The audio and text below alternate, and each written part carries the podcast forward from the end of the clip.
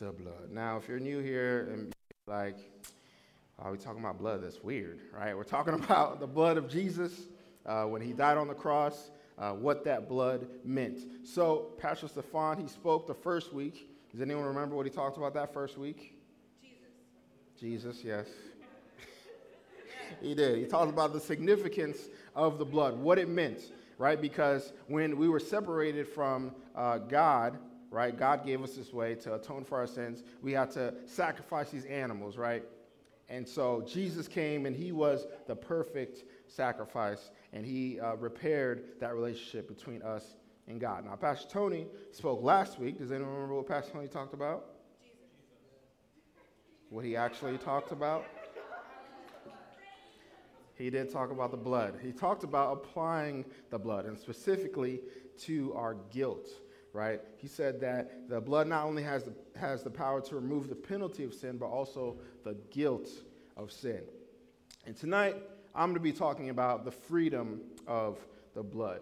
The freedom of the blood, right? Specifically, breaking the power of addictions and afflictions in our lives. So, first thing we're going to do is we're going to talk about uh, what addictions are. All right, so I, I, looked up a bunch of definitions of, affliction or addictions, and I was like, you know what? Let me try to break it down into a simpler uh, sentence, right? So, this is what I got. An addiction is a compulsive and excessive behavior or use of something, even when it takes over your life and has a negative effect on your real life and relationships. Now, I know a lot of us, when we hear the word addiction, we're like, what? Addiction? So we're talking about drugs and alcohol and stuff like pornography, right? But there are many things that we can be addicted to, right? The addiction spreads wide, okay? And so I want to talk about some of those things. So, addiction is mostly broken down into two things substance addiction and behavioral addiction, right? So, a substance addiction is something that you're putting into your body, right? And you get addicted to it, right? And a behavioral addiction is something that you're doing. So, I want to give you guys some examples of these things. So, the first one is your cell phone or social media eating, a relationship, or love. Right? Notice the quotes, because obviously it's not real love if you're addicted to another person, right? And shopping and video games. Now, I know some of you guys are looking at this list and you're like, you know what? None of these things are too bad. Like, what's, what's, what's wrong with cell phone? What's wrong with video games? Right? But I looked up multiple cases of some of these addictions, right? There was someone, uh, she was a social media star, and she was on her phone and her laptop so much that she's in her mid 20s, right? She develops carpal tunnel, which is uh, a debilitating disease, right, in, in your hands, right? And that's, it's mostly for older people that usually get it. But she used her phone so much, right, tapping her thumbs, tapping, typing her fingers on her laptop, that she has it now, right? As the 20 something year old, she has to wear braces on her hands. Does that sound like excessive and compulsive right? Behavior. A relationship, right? Most of us probably know someone that when they get in a relationship, they disappear off the face of the earth, right? They stop talking to you. You don't know what they've been doing because they're always with that other person. All they do is talk about that person, right? That could be an addiction. Video games, right? There's stories of kids your age and even younger, right, that are addicted to games like Fortnite right? This, th- these kids, I saw multiple stories of kids spending over a $1,000 in like two days because they're so addicted to Fortnite, right? To a video game.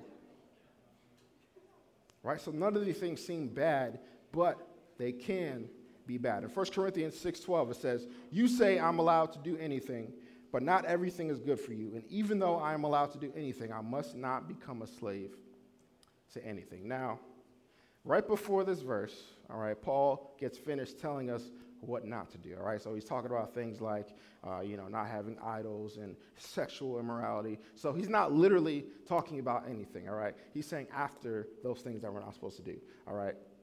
And so at the end of the verse, it says, I must not become a slave to anything, right? Well, the question I have for you guys tonight is what has enslaved you?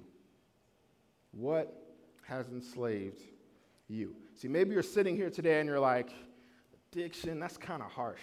Like, I like my phone, you know, I like going on Instagram and whatever, but I'm not really addicted to it. I like video games, but I'm not really addicted to it, right? Well, I looked up some symptoms and signs of addiction, and I wanted to share some of them with you. One of them is a great deal of time is spent using substances or engaging in the problematic behavior. All right, a lot of us have iPhones in here, and we get a weekly report every week, right? And it tells us your screen time has been up or your screen time has been down. How many of us, when we see that report, it says your average is seven hours, your average is eight hours, your average is 10 hours, right? That sounds like excessive use, right? That's pretty much a full time job if you're on your phone that much, right? How long are you playing video games? Right? Is it hours upon hours upon hours? You can play for five, six, seven, eight hours at once. Another one is the inability to cut back or quit using or engaging in the behavior. Right, maybe some of you guys aren't hanging out with your friends as much. Maybe some of you guys aren't doing as well in school because you're doing these things instead of studying or instead of doing homework. Right? That's affecting your real life, your, your actual life, right? A strong desire to use or engage in the behavior. Some of you guys have checked your phones while I'm up here speaking. Right? I know that's true. Right? A strong desire. You can't stop yourself from checking your phone. Right? Tolerance to the substance or behavior. Some of us go on Instagram and we scroll and scroll and scroll and scroll and scroll and scroll and scroll and scroll and scroll. Right? Because one video, one post, one meme isn't enough. We have to keep doing it keep finding another one. Withdrawal symptoms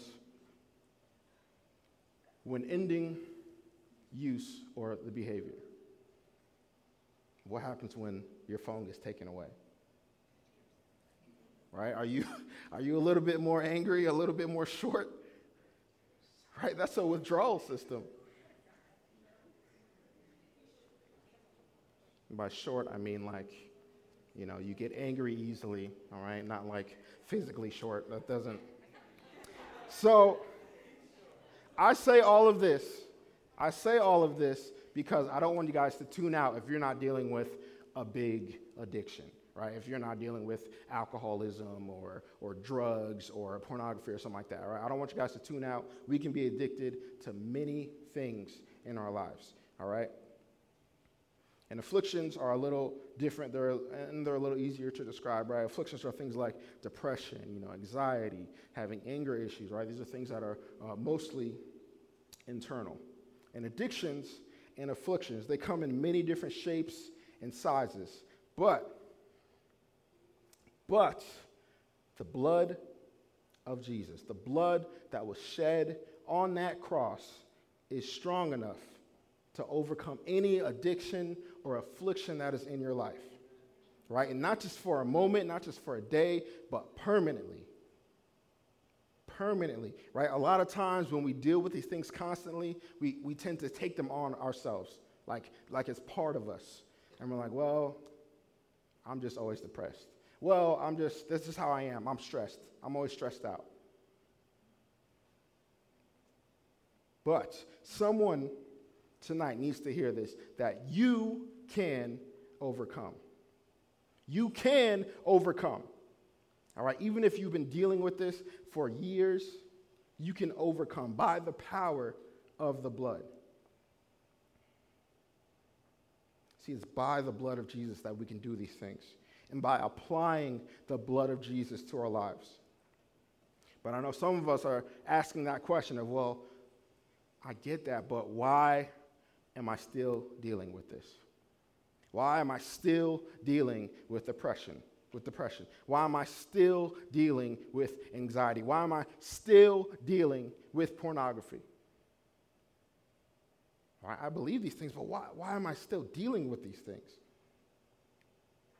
And I think there's two things that we can do that will help us break the power of those things, those addictions and afflictions off of our lives.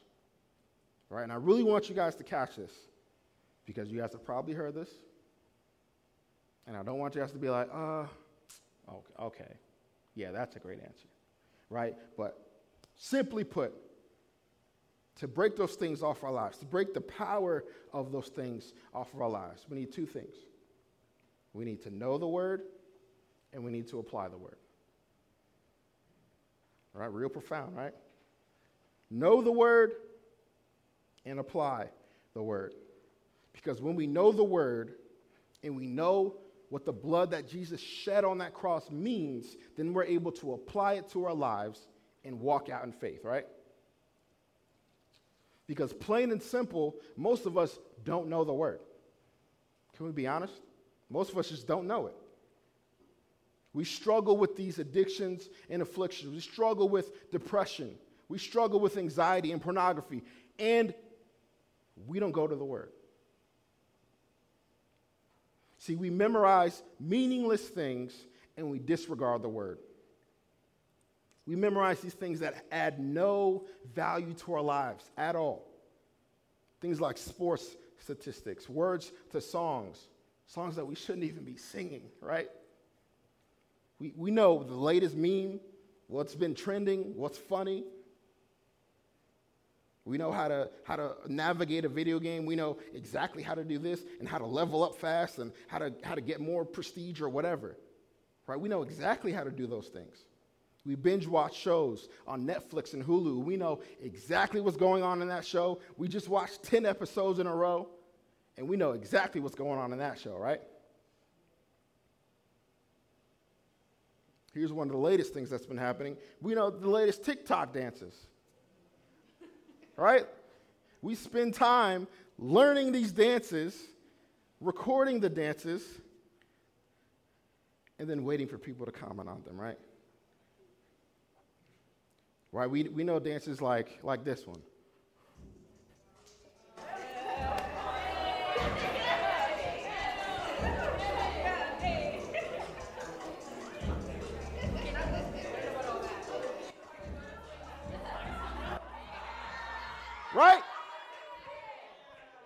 Listen, listen.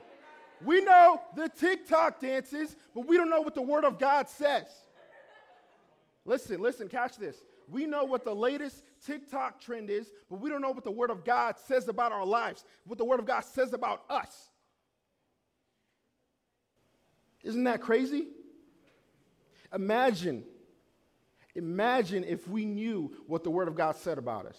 When our friend came to us and said, Hey man, I've been struggling with depression, I've been struggling with my, with my value, and we could tell them, the Word of God says that you're a masterpiece, says that you are wonderfully and fearfully made.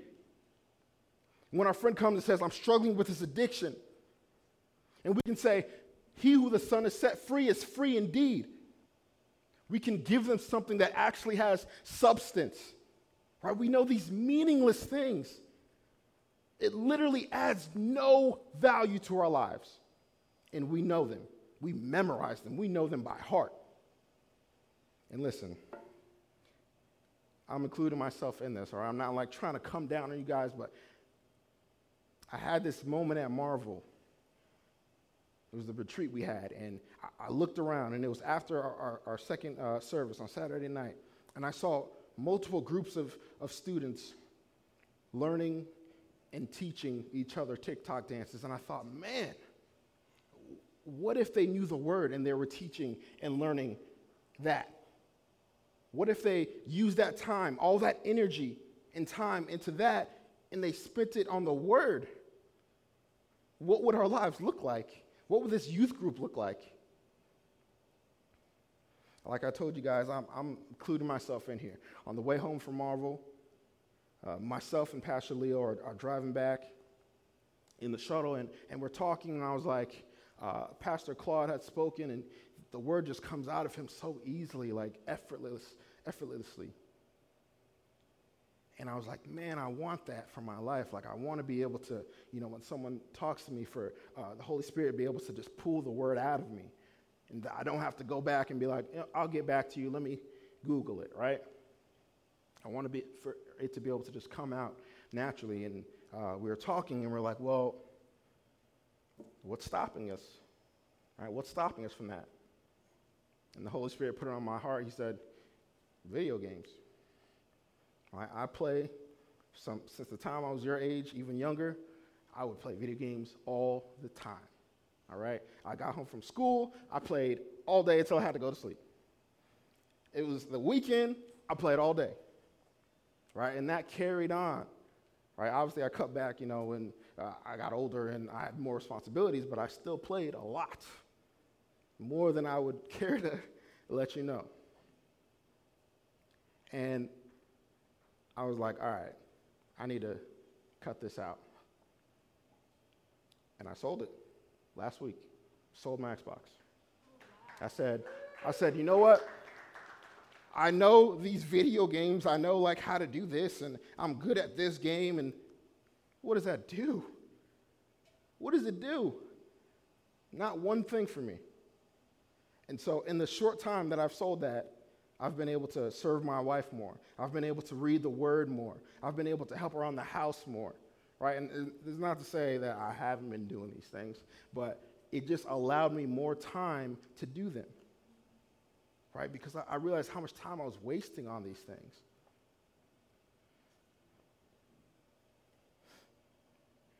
You see, we treat the Word of God as an afterthought. We struggle with these things. And then we look at God and we say, You don't have the answer. You don't have the answer. That's what we do when we struggle with these things and we leave our Bible unread for weeks and months at a time. That's what we're saying to God. We're saying, You don't have the answer.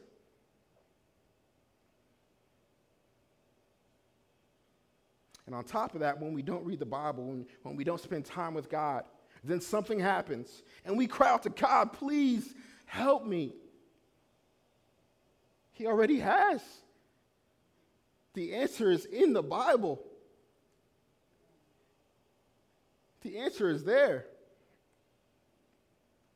Do you even know what the shed blood of Jesus means for us? Right? P- Pastor Stefan talked about it at the beginning of the month. Pastor Tony talked about it last week. I mentioned it at the top of my, of my sermon. How many of us have already forgotten what that means? What I'm trying to say is Saturday cannot be the only time that you read a scripture. It cannot be the only time that you praise God. It cannot be the only time that you meet with God. This is why we try to do these devotionals with you. So that you can have a daily connection with God, so you can put the Word of God in your heart. Because when you have the Word of God in your heart, then when those situations arise, the Holy Spirit can pull it out of your heart. But if it's not in your heart, what's going to happen? You won't have an answer.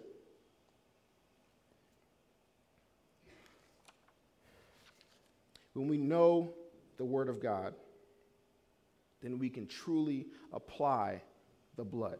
We can truly apply what the blood means, right? What the cross meant when Jesus died on that cross. So, the first thing we do in breaking addictions is know the word. The next thing we do is apply the word. I think it's safe to say here that everyone has dealt with or is dealing with an addiction or affliction in this room right? And for me, it was depression. Right? When I was nine years old, I've shared this story many times. When I was nine years old, my sister passed away. And at nine years old, I decided that I was going to be available for everyone else, but I wasn't going to let anyone help me. And I went that way for years and years, and I became a teenager. Then I became, you know, I went to college. And at 19 years old, I started falling into depression and having suicidal thoughts. And that's when I finally cried out to God, right? I finally prayed a prayer. And Jesus broke that depression off of me. Right? He broke the power of it off me, right? It didn't happen in an instant, right? I wasn't just completely done with it. But later on, I had to keep applying the word. I had to keep applying the word, right? Whenever that depression would creep back up, right, I would have these mind games of no one cares about you. You could die tomorrow and not one person would care. And I would have to read back that scripture of He records every tear. He's close to the brokenhearted and crushed in spirit. I would have to apply the word, right? And it was a process. It was a process, right? And if I didn't know the word, I wouldn't have been able to apply it.